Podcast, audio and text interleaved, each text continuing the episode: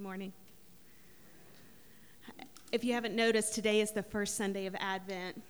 Um, in the church calendar, this is a new beginning. This is a fresh start. Uh, this is our new year as the church. So, as we prepare our hearts for room, like the old carol says, as we prepare our hearts for room for the coming Christ child, I, I can't help but think about what the people back then must have been feeling and thinking during this time. You see, they had been hoping for something, but they didn't realize how close he really was. In the mid 1800s, a, a, guy named Phillips Brooks, who I happen to be related to, um, he, he penned the words to the song, O Little Town of Bethlehem, that most of us know. And one of the lines in this carol, in this song, stands out to me every time I hear it. It's the words, Yet in thy dark streets shineth the everlasting light. And so, of course, I think about an ancient town, an ancient village um, in the dark of night. That's the picture that comes to my mind. Is that what comes to your mind as well? Well, that's, that's right.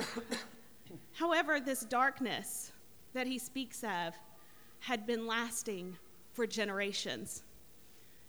They were a people who had been hoping and waiting for someone to come and save them. And that person had not shown up yet.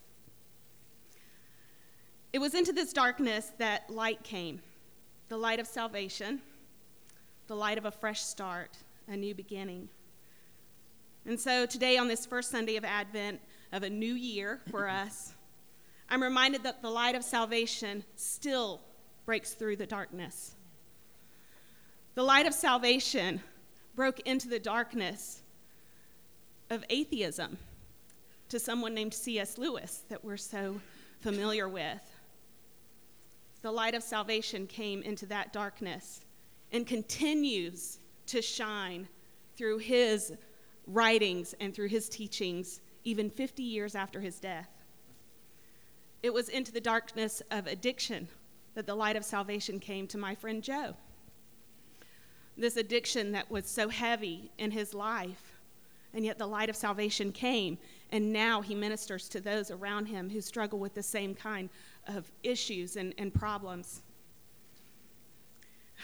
it's into the, uh, the darkness of a bad attitude, bad relationships, popularity contests, um, the potential disaster of simply being a girl in the seventh grade, um, that the light of salvation broke through. And he didn't just save my soul, he saved my future. He saved me from what could have been, restored relationships, and called me to be a light to those around me. It doesn't take long to see the darkness around us, does it? We see it in the news, we see it daily in our neighborhoods, maybe even in our homes. But today, we anticipate the light of salvation, that everlasting light that's shining in the dark streets of our lives. So today, may you be reminded of how that light broke through in your own life. The light of salvation came and saved you from whatever darkness you had been in. May you be reminded of that and then be that light to those around you. Well, good morning. It is the first Sunday of Advent, as Jen read for us and, and uh, taught us just a few moments ago. This is an exciting time of the year for the church to, to kind of reposition our minds our hearts, our faith, toward the very beginning of what we typically think of when we think of salvation, full and free. Coming in the person of Jesus Christ, not in the method of a church or a systematic belief, but in the person of Jesus Christ, who is our Savior. And this is an opportunity over these next four weeks, and I would beg of you as a pastor that, that Advent should not end just when December the 25th comes and goes, but Advent is really an opportunity to, to keep our mind and heart organized throughout the year, always anticipating, always looking forward to the coming again of our Lord Jesus Christ, whether it be far off in the future or maybe right here, right now in this hour of our own salvation. I, I began thinking about uh, preaching when I returned from vacation on Wednesday of this week. And we boarded a plane from Florida and was heading back to Houston to get to warmer weather. And, um, and I began to think about the things that the pilots were doing, or at least I hope the pilots were doing, while we were sitting in the back and I was getting my children strapped into their seats.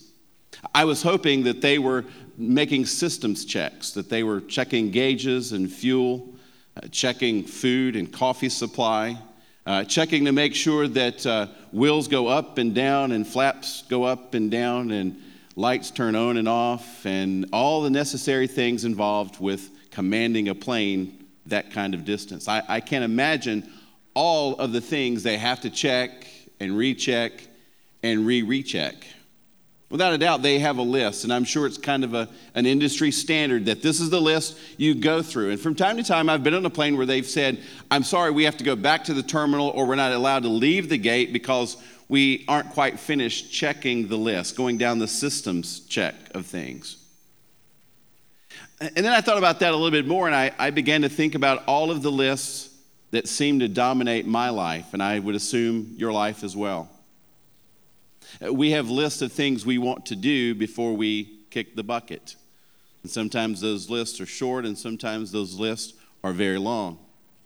We have lists of things we need to do from the time we wake up in the morning until the time we go to bed. And if we don't get those things done, if we don't accomplish that list, in some way we feel like we start the next day kind of behind schedule, don't we? And this is the time of the year when lists are very important for children and adults alike children getting their list to Santa Claus and adults getting their list to whoever they hope or think might be their best chance to get that special gift that they want or they're asking for. Lists. I suspect that whether we know it or not, we come into church week in and week out with some kind of list taking place in our mind. We, we don't have it written down anywhere, but we know that in the order of the hour or hour and a half that we're going to be in this room together, that there's going to be some songs sung, prayers prayed, an offering taken, announcements given, a sermon preached, maybe even a drama sketch or the lighting of a candle. And, and even though those things will vary in their place or order from week to week, we have been in church so long and so many times that we have a list that kind of goes forward and we just kind of wait and anticipate. And in our mind, we check them off one at a time, don't we? In some churches, they actually have them in order. And if you if you don't do what's in order, then chaos erupts because it's printed or it's placed on the screen, and we can't move forward if we get something out of order on the list. Here's where I think, though, the challenge for the churchgoer, for the believer, for the one who's seeking to follow and understand Christ's uh, life for us occurs. And it's in that we often will read scripture or sing a song and in our mind, we're checking off the list of things that we think we need to do or have done in order to meet the requirements that God has placed upon us or given to us. So as we read scripture, it's check, check, check, check. I did all of that. I have all of this. I'm safe. I'm good. I can cruise.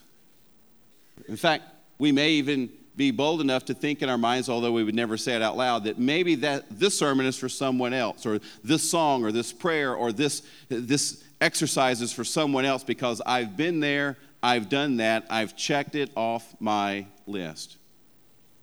Now, before you think I'm just think, talking about us, I would suggest to you, I think that that's been a reoccurring problem for the people of faith throughout all of the ages. I want to turn your attention this morning to Isaiah chapter 2. It's the gospel text, the preaching text. Uh, sorry, it's not the gospel text, but it's the preaching text for us today. And, And in my years as a pastor, I always, or almost always, preached from Isaiah during Advent. It just seemed to capture my attention and my heart. I believe the words of Isaiah were important for the people of Israel then and important for the people of Houston and all the people of faith now and forevermore. Because Isaiah had a very particular message, a very special message that, that has not gone out of date, it is not spoiled, it's not old fashioned, it is for now and for tomorrow and forevermore.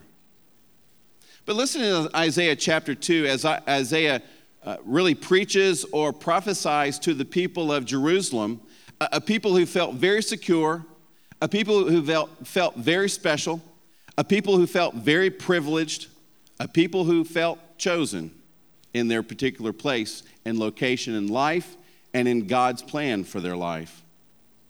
And yet, despite the fact that they felt special or particular or chosen, they found themselves year after year, generation after generation, having to fight off the clans and the tribes and the kingdoms that would surround them and come to power. And they would rise and they would fall, and Jerusalem, Judah, Israel would be under attack or threat from generation to generation to generation. And they would go to great pains trying to figure out why this would be.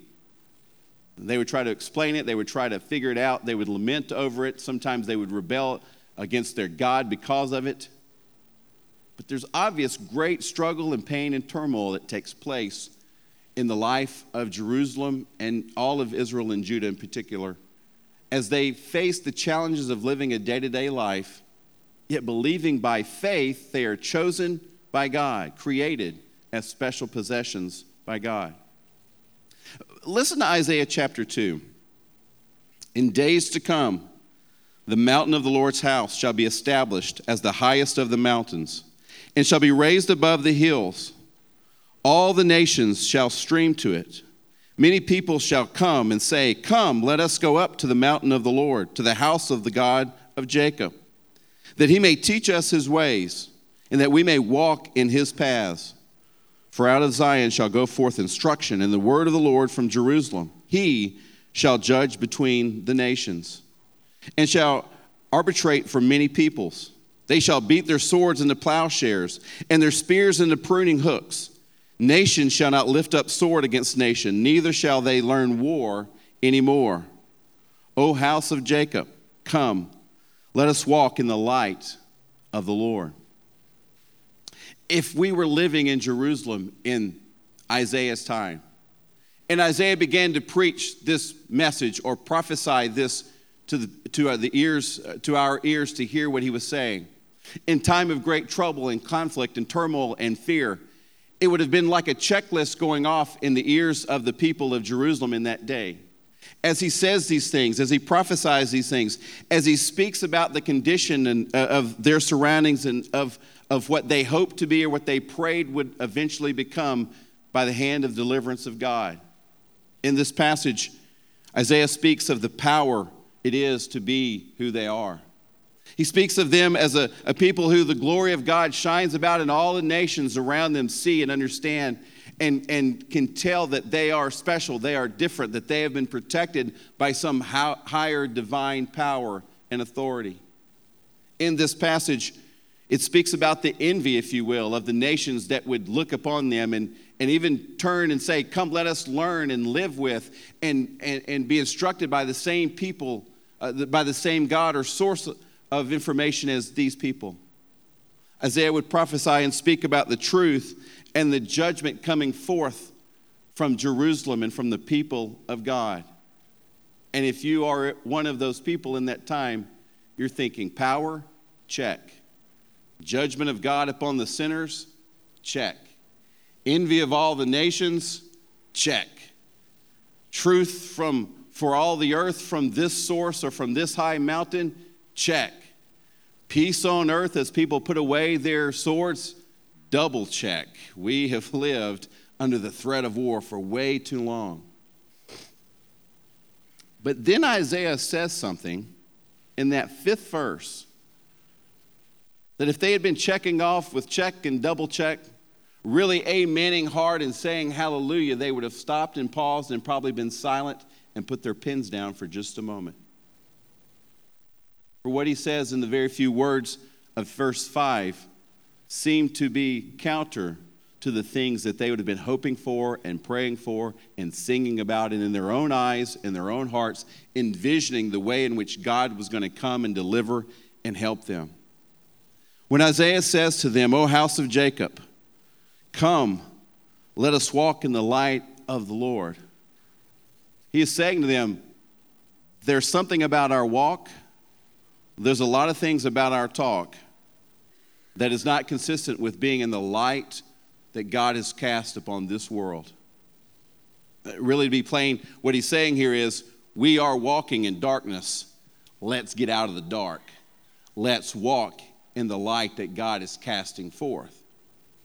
And, and, and if you were in the group that was saying power, envy, judgment, peace, all those type things, yes, yes, yes, when he comes to his conclusion and says, let us walk in the light of the Lord, it's as if he's saying, before any of those things can take place, before any of those things will be true and lasting and eternal in this city and in your life, we need to begin walking on a different path. We need to be, begin seeking a different light and vision for who God is and who God's calling us to be.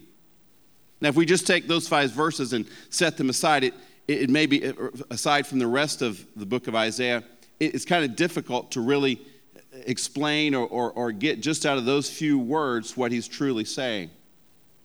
But if we if we look deeply at Isaiah, if we understand a little bit of the context of Isaiah, we know that Isaiah really had one thing and one thing only on his mind salvation. His name literally means the Lord saves. How would you like to have that as the meaning of your name? How many of you know the meaning of your name? A few of us do. Just just Google it. You can find a, find a meaning of it, and if you don't like that meaning, make up one and just just stick with that. Isaiah's name means the Lord saves. Really, really, to be brutal, it says Yah saves. Yah is salvation. His entire life, his entire ministry, every conversation, every relationship, everything he wrote or spoke, everything he did was centered around this, this vision for, for a people who lived with the belief that God was their salvation, not their king, not their temple, not their priests, not their armies, not anything else. God. The belief, as simple as it is, the belief that God is our salvation is a difficult belief for us to live with. We accept it, we believe it, we acknowledge it, we sing about it. But to have that as our life's vision, our mission statement, if you will, is a difficult thing for us to live with. For if we truly believe that God is our salvation, we have to live with the reality that we don't save ourselves. We're not saved by the church or by a person or by any other thing, rhyme or reason we can think of. We are saved simply by God. Now, that is simple BBS Theology 101. But I'm 40 something, and I'm still wrestling with what that truly means day in and day out for my life. And I suspect that, that I'm not the only one in this room like that. So I'm not insinuating or suggesting that we should all of a sudden become greatly judgmental at the, the lack of faith in the people of Jerusalem as Isaiah prophesies this to them. For as sure as he was saying it to them, he says it to us. That power and glory and honor and salvation does not belong to you, it belongs to God. And if you ever taste it or embrace it, even for just a moment, it is because God, in His graciousness, has bestowed it upon you, upon us as His people. Isaiah means the Lord saves. And his entire life was about salvation. Now, not just saving from a sin or from, from the uh, uh, penalty of sin, but saving from sinfulness that is bred within us. Sinfulness that, that not only tempts us but leads us to act most often in our selfishness, in our self reliance, our self independence. And not just sin and sinfulness, but the, the sinful nature and the sinful effects of all the world that might come into conflict with the people of God. So Isaiah's vision of salvation from God is not small and, and personal, focused on a person or a situation, but it's full, it's robust, it's larger than we could ever imagine with all of our imaginations put together and multiplied. For Isaiah believes that God is not small, not weak, not able to, to, or not in need to be relevant from one generation to another, but God is eternal. God is awesome. God is the source of all things necessary for salvation, and He hasn't kept it for Himself or put it in His pocket to, to keep for special days. He's bestowed it upon us. He's cast it out into the world to save the world from sin and sinfulness and the sinful, harmful effects of sin in this world. And Isaiah's entire life, prophecy, preaching, writing ministry, his entire relationships in all the world was about suggesting and, and urging people to, to believe in the Lord and seek salvation from Him full and free. The vision that, that needs to be caught, not just from Jerusalem uh, in their time of trouble and to their time of deliverance, but from each generation who believes. The salvation always has and always will belong to God. We are not the saviors, we are the savees. Maybe I should say that again. We are not the saviors. The church is not the savior. We are the saved. And our salvation is not just a protection plan to get us from this life to the next. But salvation from God is to give meaning for this life right here and right now, to make this life more what it was intended to be in the imagination of God when He created us, man and woman. And when He stitched us together in our mother's womb.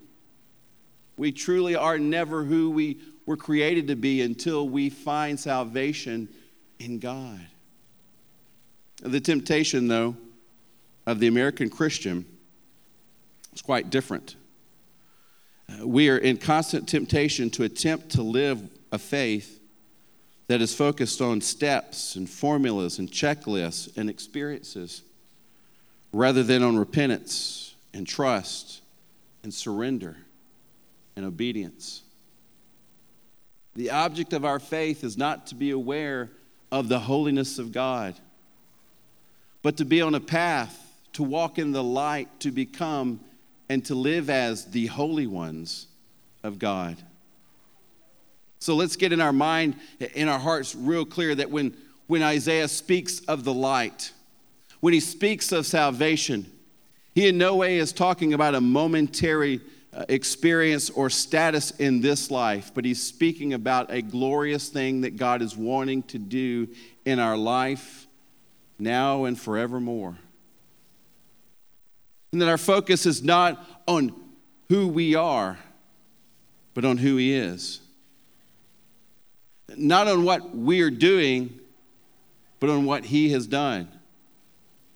Not on where we want to go, but on where he is leading us. We, we, I think, will find ourselves caught between doing and being Christians. We do Christian things, we do churchy things, we sing, we speak, we pray in churchy Christian ways. But it's not the doing of things that makes us the people of God, the holy ones of God. It's the being. It's the being the ones of God. As Isaiah speaks of the light that has come as our salvation, he's saying to us, don't just say, hey, look, there's light. Walk in the light. Don't just say, hey, we need some more light. Turn to God and accept and embrace and, and stand in the light that God has given. We aren't doing righteous or Christian or churchy things. We are to be righteous and churchy and Christian beings. Another way of saying this is, is, is the difference between sampling something and saturating, being saturated by something. I sampled many a things on Thursday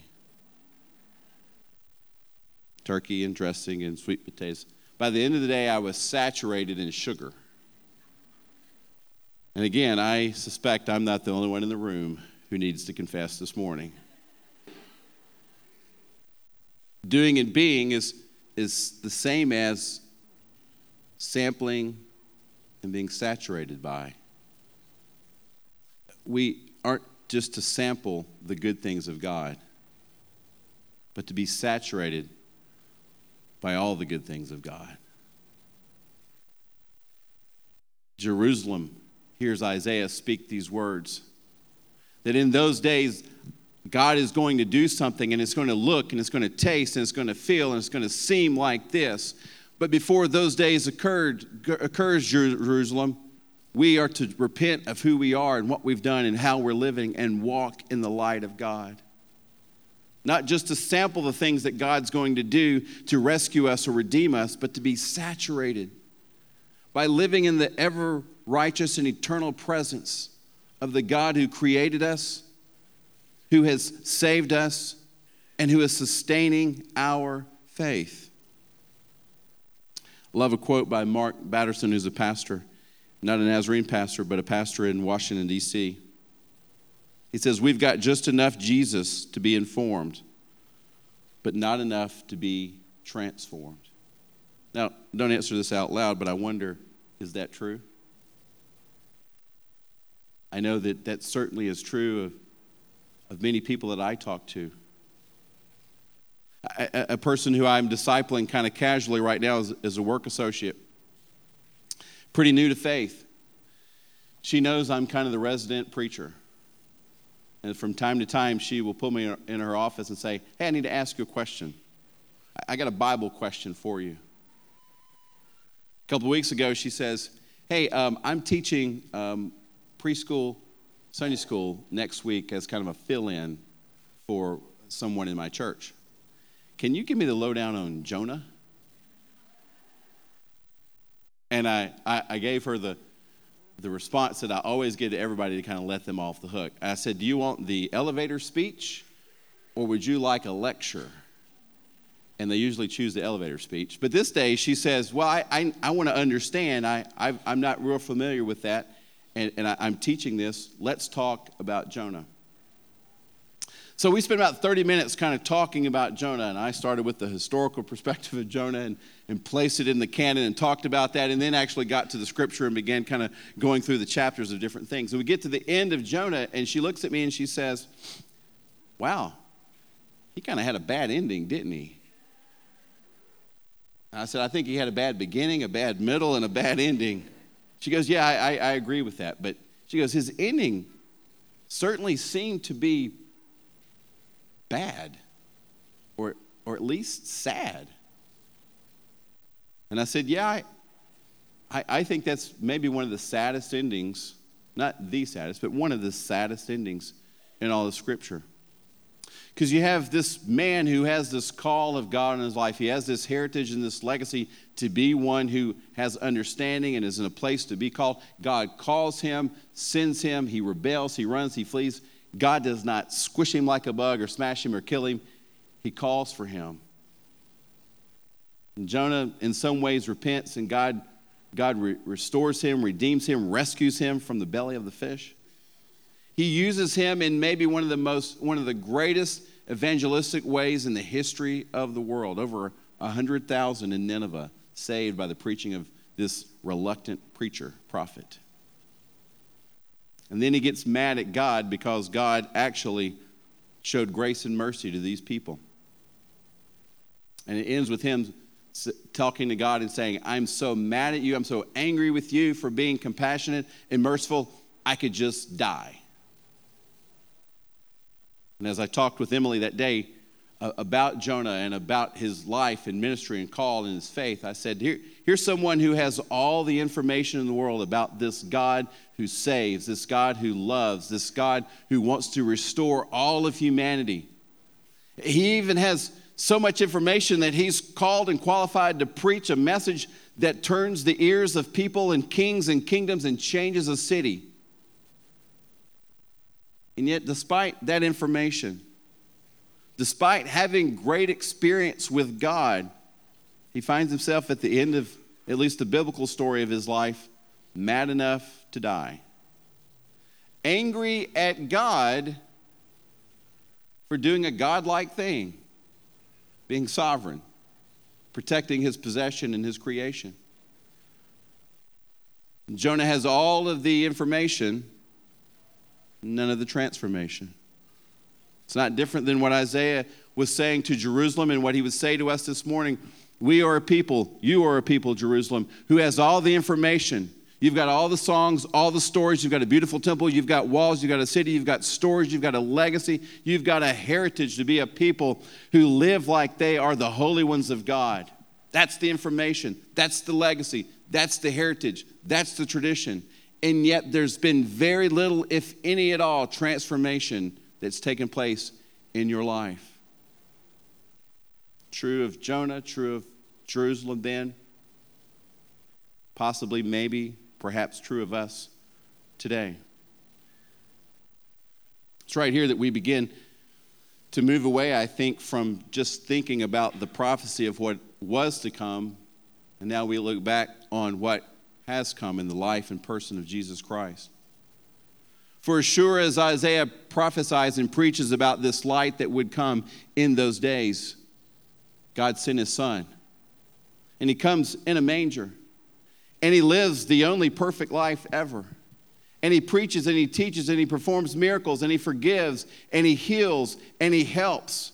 And he casts a vision for what it means to live as the saved ones of God, building and living in and looking forward to the kingdom of God that has come here and now and he dies on a rugged cross for the sins of all humanity. Resurrected and he ascends to the right hand of the Father, where he intercedes today, even now, for you and for me. Not just to have the information we need to say Jesus came, but to have the belief and the faith to say Jesus has come, Jesus is here, Jesus will come again. And in his coming, in his presence, is salvation for all the world, seen and described most easily as the light of the world. Jesus in Matthew chapter 5 says, I have not come to change any of the law or to undo any of the things that the prophet said I was going to do. But I've come to fulfill those things. I, I can't help but believe that Jesus is thinking not only of Isaiah's words, but other prophetic writings that were said about his birth, about his life, about even his death and resurrection. He says, I've not come to undo or change or say, erase all of the past, but I've come to say all of the past, all of the things that were preached as possibilities or as, as, apoc- or as futuristic events, I've come to say they are here, they are now, and they can be done. They can be realized, they can be experienced. You can be changed and transform. For salvation is not far away, but it's here and it's now. Isaiah was all about salvation. The Lord saves. Let us walk in this salvation in the same way that we walk in the light of the day. Not just in Isaiah chapter 2, but if we were to look forward to Isaiah chapter 60, uh, we would see, I think, what is, is maybe even some more poetic use of the word light to describe the salvation of God. In verse 1 Arise, shine, for your light has come Verse 19 The sun shall no longer be your light by day, nor for brightness shall the moon give light to your night. But the Lord will be your everlasting light, and your God will be your glory. Your sun shall no more go down, or your moon withdraw itself, for the Lord will be your everlasting light.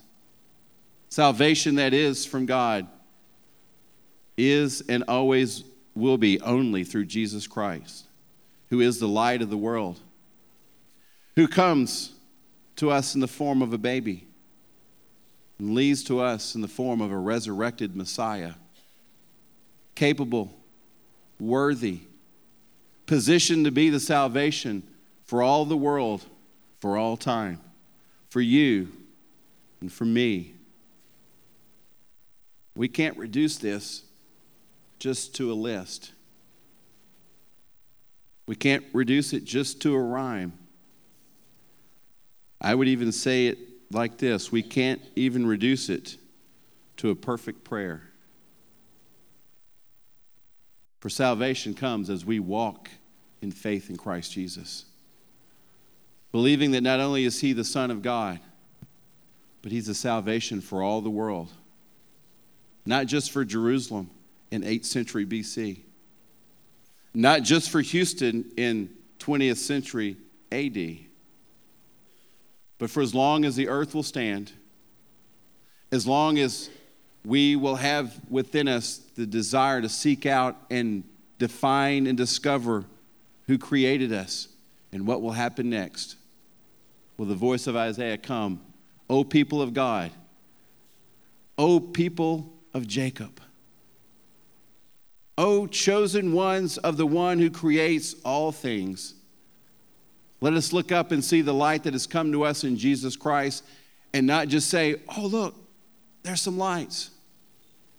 Let us be a people who run into that light and walk forevermore in the salvation that God has provided to us full and free. Not because we have done anything special, but because in the eyes and in the heart of God, we are a special possession.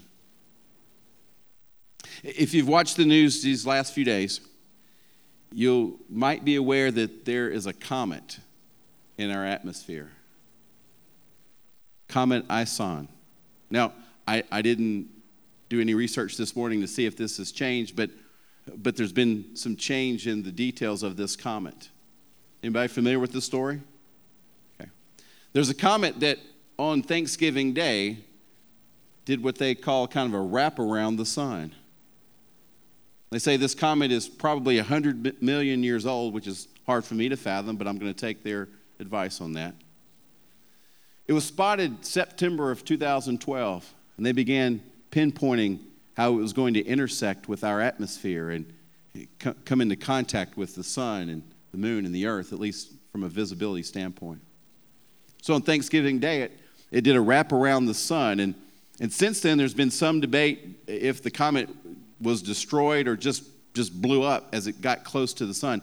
It got, this is how close it got to the sun, a million miles away from the sun, okay?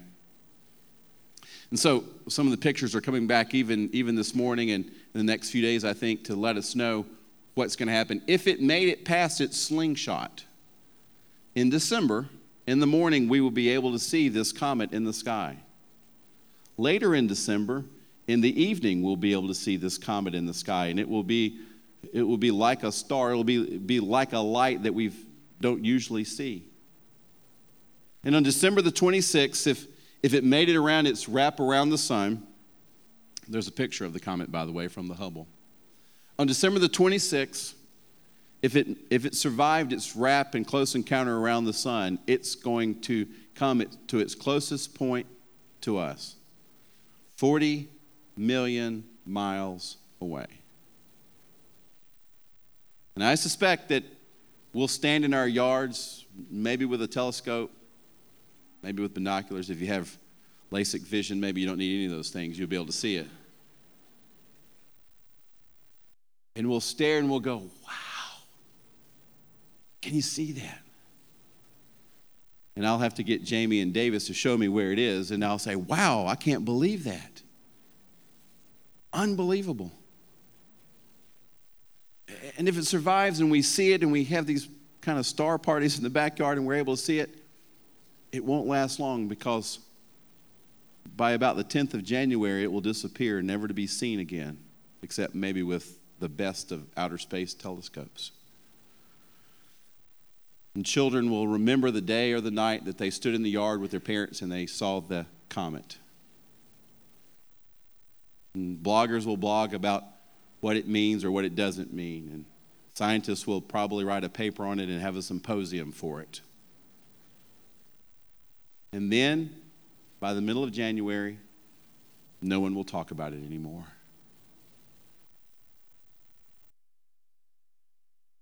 That's not the nature of the light that we will experience at Christmas, in Advent, in Jesus Christ.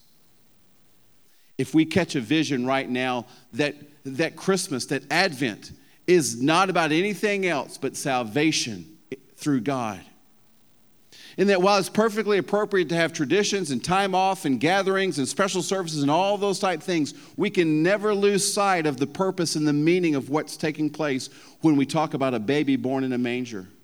When we talk about the Son of God who's come and been incarnated into this world. When we begin to pick up the, the writings of the, the gospel writers and, and the rest of, of Scripture who teaches us and tells us what it means, and we can't just take it and check it off our list that we know this, we got that, we've been there, we've done that. But we have to be enraptured. We have to be, our imaginations have to be captured, if you will, by the very living presence of Jesus Christ, who has come not to be a shining star in the sky, but to come to the earth to come to you and me, to fulfill all of the things that the prophet said from long ago, and to expound on the story through your life and my life and this church and our world that the kingdom of God has come near, and we should never, ever, ever, ever, ever be the same again. I want to give you an opportunity this morning. I think in your in your worship folder there's there's a, a list, kind of a checklist of five things. Maybe you don't have five things. But in a moment, I'm going to pray, and, and then we're going to sing a closing song. Whether it's right now or, or later in the day, I, I, I would like to kind of encourage you to, to begin thinking about the checklist of the, of the things that, that maybe this Christmas season you're asking, you're wanting, you're waiting on God to show you. Not, not a new watch, not a new car keys or, or a new trip. But God, these are the things that I want desperately to understand and know and believe about you. For my life is not about what I have or what I've done or where I'm going, but about who I am in you. And before I make any list that, that has gifts or people to see or cards to send to, let me make a list of the theological things that I think are vital for me and my family to get in this season. The things about you that I need to know, I need to witness, I need to be transformed by. And use this list daily to pray and say, God, remember, on the first Sunday of Advent, I heard you say this, and my heart went pitter patter. Because I believe that that is what I've longed and prayed and ached for for a long time. Fulfill it in this season, in my life, right here and right now. The church, let us not go through the motions of another Christmas season and miss the story of salvation that is right in the heart of everything that's here. Jesus is the light of our salvation. Salvation is found in no other place, in no other story, in no other song. It's in Him and Him alone. Let's stand this morning. Father, we thank you for this day and for your love for us. You are wonderful and gracious compassionate God. You forgive us as we are. You walk with us where we go. You call us by name. You know us in intimate ways. And Lord, while we are squeezed and shaped so often by the events and the details of this world, what we really long for, Lord, us to be shaped and molded and crafted into the vessels of salvation that you want us to be. So, Lord, I, I pray today, right now, that you would open up our hearts and pour into us salvation. You'd open up our eyes to see the light of the world that has come so that we may walk in it. You'd open up our ears, Lord, that we may hear not just the sounds of the season, but Lord, we may hear the story of old that says, In those days, you will raise your city up, your people up, your temple up in a high and lofty place where all the world may see what it means to be and live in the city of God and to be the people of God. Lord, let us not only long for those days to come, let us work to be a part of building those days here and now, today and forevermore, we pray. Amen.